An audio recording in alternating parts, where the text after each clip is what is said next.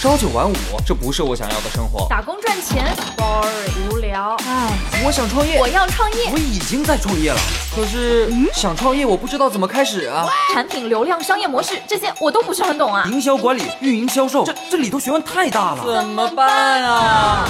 想创业不懂项目挑选，想经商不知商业技巧。乐客独角兽创业导师崔磊，商业小纸条苏南为您一一解答，一一解答。欢迎进入今天的创业找崔磊。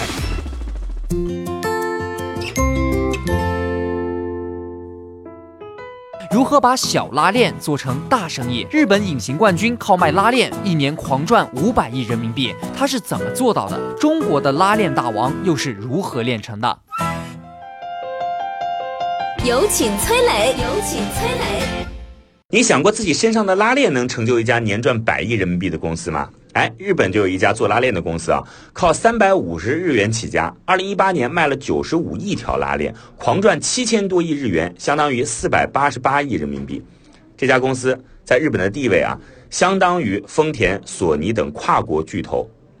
它到底是怎么崛起的呢？下面我们就来说说日本拉链巨头 YKK 的传奇故事。YKK 的创始人呢叫吉田忠雄，二十岁的时候呢就在老乡开的这个百货店里边工作。没多久啊，这家店倒闭了，结果呢留下了很多卖不出去的拉链，他就借了点钱，以低价拿下了这批货，然后从代销拉链开始走上了创业之路。在当时的日本啊，拉链的质量普遍都很差，整个行业还处于起步阶段。为了保证产品的质量，吉田怎么做呢？他用锤子挨个敲击，确认拉链的强度是不是合格。结果呢，只留下了三分之一的合格品，然后拿出去卖。你看，这是不是和海尔的张瑞敏一样？他当年也是抡起大锤亲手砸冰箱，海尔的质量口碑一炮砸响。YKK 同样如此啊！吉田先生从代销拉链逐步走上了自主研发，他要求拉链的使用寿命应该比衣服更长久，最好能用一辈子。即便是衣服穿破了，拉链也要完好无损。就是因为这种坚持，他的产品获得了“金锤拉链”的称号，口碑迅速在日本打响。不过呢，YKK 当时的拉链还是人工制作的，效率非常低。而美国的拉链已经实现了机械化生产，怎么办呢？吉田咬咬牙，贷款从美国进口四台全自动的链牙机。但是吉田还是不满意啊，他请专门的工程师重新改造这种机器。你知道改造后的新机器效率有多高吗？十二分钟的生产量相当于旧机器八小时的工作量。你看啊，YKK 不只是做拉链的，它还能制造设备。有了新机器的加持，YKK 的生产效率迅速提升。为了提高公司员工的积极性，YKK 还用股权把公司利益和员工利益紧紧绑定。公司的分红，吉田本人只占百分之十六，他的家族占百分之二十四，其他全和员工分享。他还要求啊，员工把工资和津贴的百分之十存在公司里，用来改善设备，提高利润。员工每年可以分到八个月以上的奖金，但是这些奖金的三分之二是要用来购买公司股票的，再进一步奖得更多的分红。通过股权，YKK 把公司的员工利益和公司兴衰绑在了一起，最大限度地激发了员工的积极性，防止员工跳槽和技术外流。在市场定位上，YKK 把自己定位成了中高端拉链，占领高价值市场。由于质量好、成本高，YKK 的价格也是同行的好几倍。某些高级产品的价格啊，甚至是小品牌的十倍左右。有些消费者判断衣服品质的依据，不是看服装本身的品牌，而是先看拉链是不是 YKK 的。不管是阿迪达斯、耐克还是 LV 等奢侈品包包，你都能看到 YKK 的拉链，它已经成为了高级拉链的代名词了。有意思的是啊，YKK 还是一条上过太空的拉链，为啥呢？因为当年啊，它被缝在了太空服上，跟着美国宇航员登上了月球，这让 YKK 在全球的知名度迅速拉升。数据显示啊，高端产品在 YKK 拉链业务的占比超过了百分之八十。虽然呢，YKK 拉链的产量只占到全球市场的四分之一，也就是百分之二十五，但是产值却能占到全球市场的百分之四十五。八十多年以来，YKK 一直在专注小小的拉链领域，每年投入上亿的研发费用。它在日本获得的专利就超过了一千五百项，甚至还把拉链运用到了日本大桥的排水系统上。这明显是把小拉链做成了大生意嘛。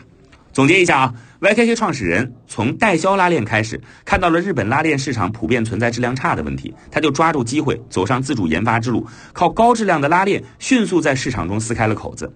在日本拉链企业还是在靠手工作坊运作的时候，他又到美国采购先进机器，再通过改进实现大规模高效生产。凭借高质量工业化、精细化运作，YKK 抢占全球中高端拉链市场，赚到比竞争对手更多的利润，再把赚到的钱分给员工，提高积极性，投入到研发创新，推动产品升级，形成良性循环。这就是把小拉链做成大生意的秘密所在。那中国的拉链大王又是怎么炼成的呢？下面我们有请商业小纸条。嗨，大家好，我是崔磊。下拉手机屏幕，在节目简介里有我的个人微信号。朋友圈我会分享创业思考、商业观察，以及和支付宝、抖音等巨头合作的创业好项目，欢迎您来交流。我们的创业平台乐客独角兽已经汇聚了三万多名各行各业的创业者，欢迎您来寻找资源。有请商业小纸条，请商业小纸条。不知道你有没有注意过自己衣服上的拉链？它上面可能就有一个 SBS 的标志啊，这就是中国的拉链大王施能坑造出来的。这家企业靠小拉链儿，二零一八年收入超过二十个亿，是世界第二、中国第一的拉链企业。那么施老板是怎么把几毛钱的拉链做出几十亿的收入呢？讲讲背后的故事。上个世纪八十年代，中国的服装、箱包、制鞋产业快速发展。有个叫施能坑的小伙，他在服装厂打了几年工，攒了一笔钱，有了创业的想法。做什么呢？随波逐流进入服装箱包行业吧，市场竞争很激烈了，没点资源，没点能耐，很难做出来。咋办呢？有一天，小伙子跟邻居闲聊，偶然听说说这箱包拉链质量太差了，经常一拉就断。说者无心，听者有意呀。施能坑跑去调查一下，发现拉链产业在福建地区当时还是空白。讲个小背景哈，小伙所在的地方是福建省的晋江市。这地方什么情况呢？这里先后出现过数十个知名品牌，七匹狼啊、劲霸男装啊、安踏呀、特步啊等等，这都耳熟能详，都诞生在晋江。所以这里被称为中国的鞋都啊，世界夹克之都。不管衣服、鞋还是箱包，都少不了拉链这个重要的配件。当时大部分工厂都是从泰国、越南进口拉链，但这个地方造的拉链啊，在那个时代造的特别差，质量差。放眼全国呢，只有北京有个拉链厂。这个小伙子了解这个情况之后啊，想说，既然大家都做服装箱包，竞争激烈，我干脆做做这个送水的生意吧，专门给这些厂子提供拉链儿啊，我就把这小活做大了，我觉得也有大有可为嘛啊。于是小伙子凑了笔钱，从北京买回拉链儿。带几个兄弟要，用小铁锤给拉链加工，啊，加了加工之后呢，就拿去卖。当时石老板每天背着两千多根拉链走在晋江大街上，早出晚归，肩膀啊背货都勒出了血痕，但是卖出去的数量却很少，啊，怎么回事？出了什么问题呢？啊，他于是去找了以前的老板，正好他以前老板是做服装的，可能有拉链需求。哎，没想到。这刚好遇到以前的老板呢，有一批运动裤急需拉链，于是就把这个订单给他了。这个出货以后呢，卖的不错。这位老板就跟这个小伙子说：“说，哎，你这拉链质量真的不错啊，咱们长期合作吧。”啊，于是通过这个以前的老板还给他介绍很多这个更多的客户，就通过这样简单的口碑传播啊，这个小伙子小施逐渐积累起客户。但是订单量再多，你终究还只是个加工的中间商嘛，拿到的利润还是很少的，利润大头都你进货的那个拉链厂拿走了。等积累了资金呢，这这个时候施老板哈决定自己搞厂子，从日本买了机器设备，自产自销。一九九一年，寻星拉链集团正式成立，靠着三毛钱的生意，施老板不仅在国内称霸，而且成功进入海外市场。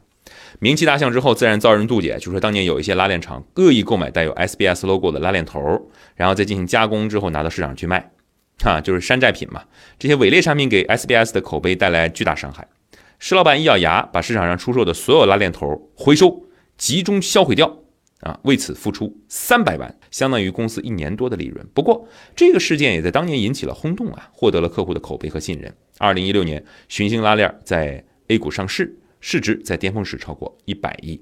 总结下，在一个竞争激烈的市场，创业者不一定要跟风去做大家都在做的事，你可以做一些某一个环节的事，服务好做生意的人。当然，不局限于在生意人的供应链上，是吧？别人都做服装啊，你可以把视野往产业链上游移一移，做个拉链，OK。是吧？另外，一开始创业的时候呢，大部分人没资源、没技术，这时候你可以先去销售所在的行业现成的产品，不管是不是国内的这个 SBS 还是国外的 YKK，是吧？都是拉链，一开始都是从拉链代销起步的。我曾经呢跟很多创业者沟通过，发现创业者最大的痛点就是缺少资源、缺少链接。于是呢，我们创立了创业者社群“乐客独角兽”，现在啊已经有三万多人了。有人在这找到了创业机会，找到了客户、渠道商、投资人。下拉手机屏幕，在节目简介里边有我的个人微信号，我在社群等你。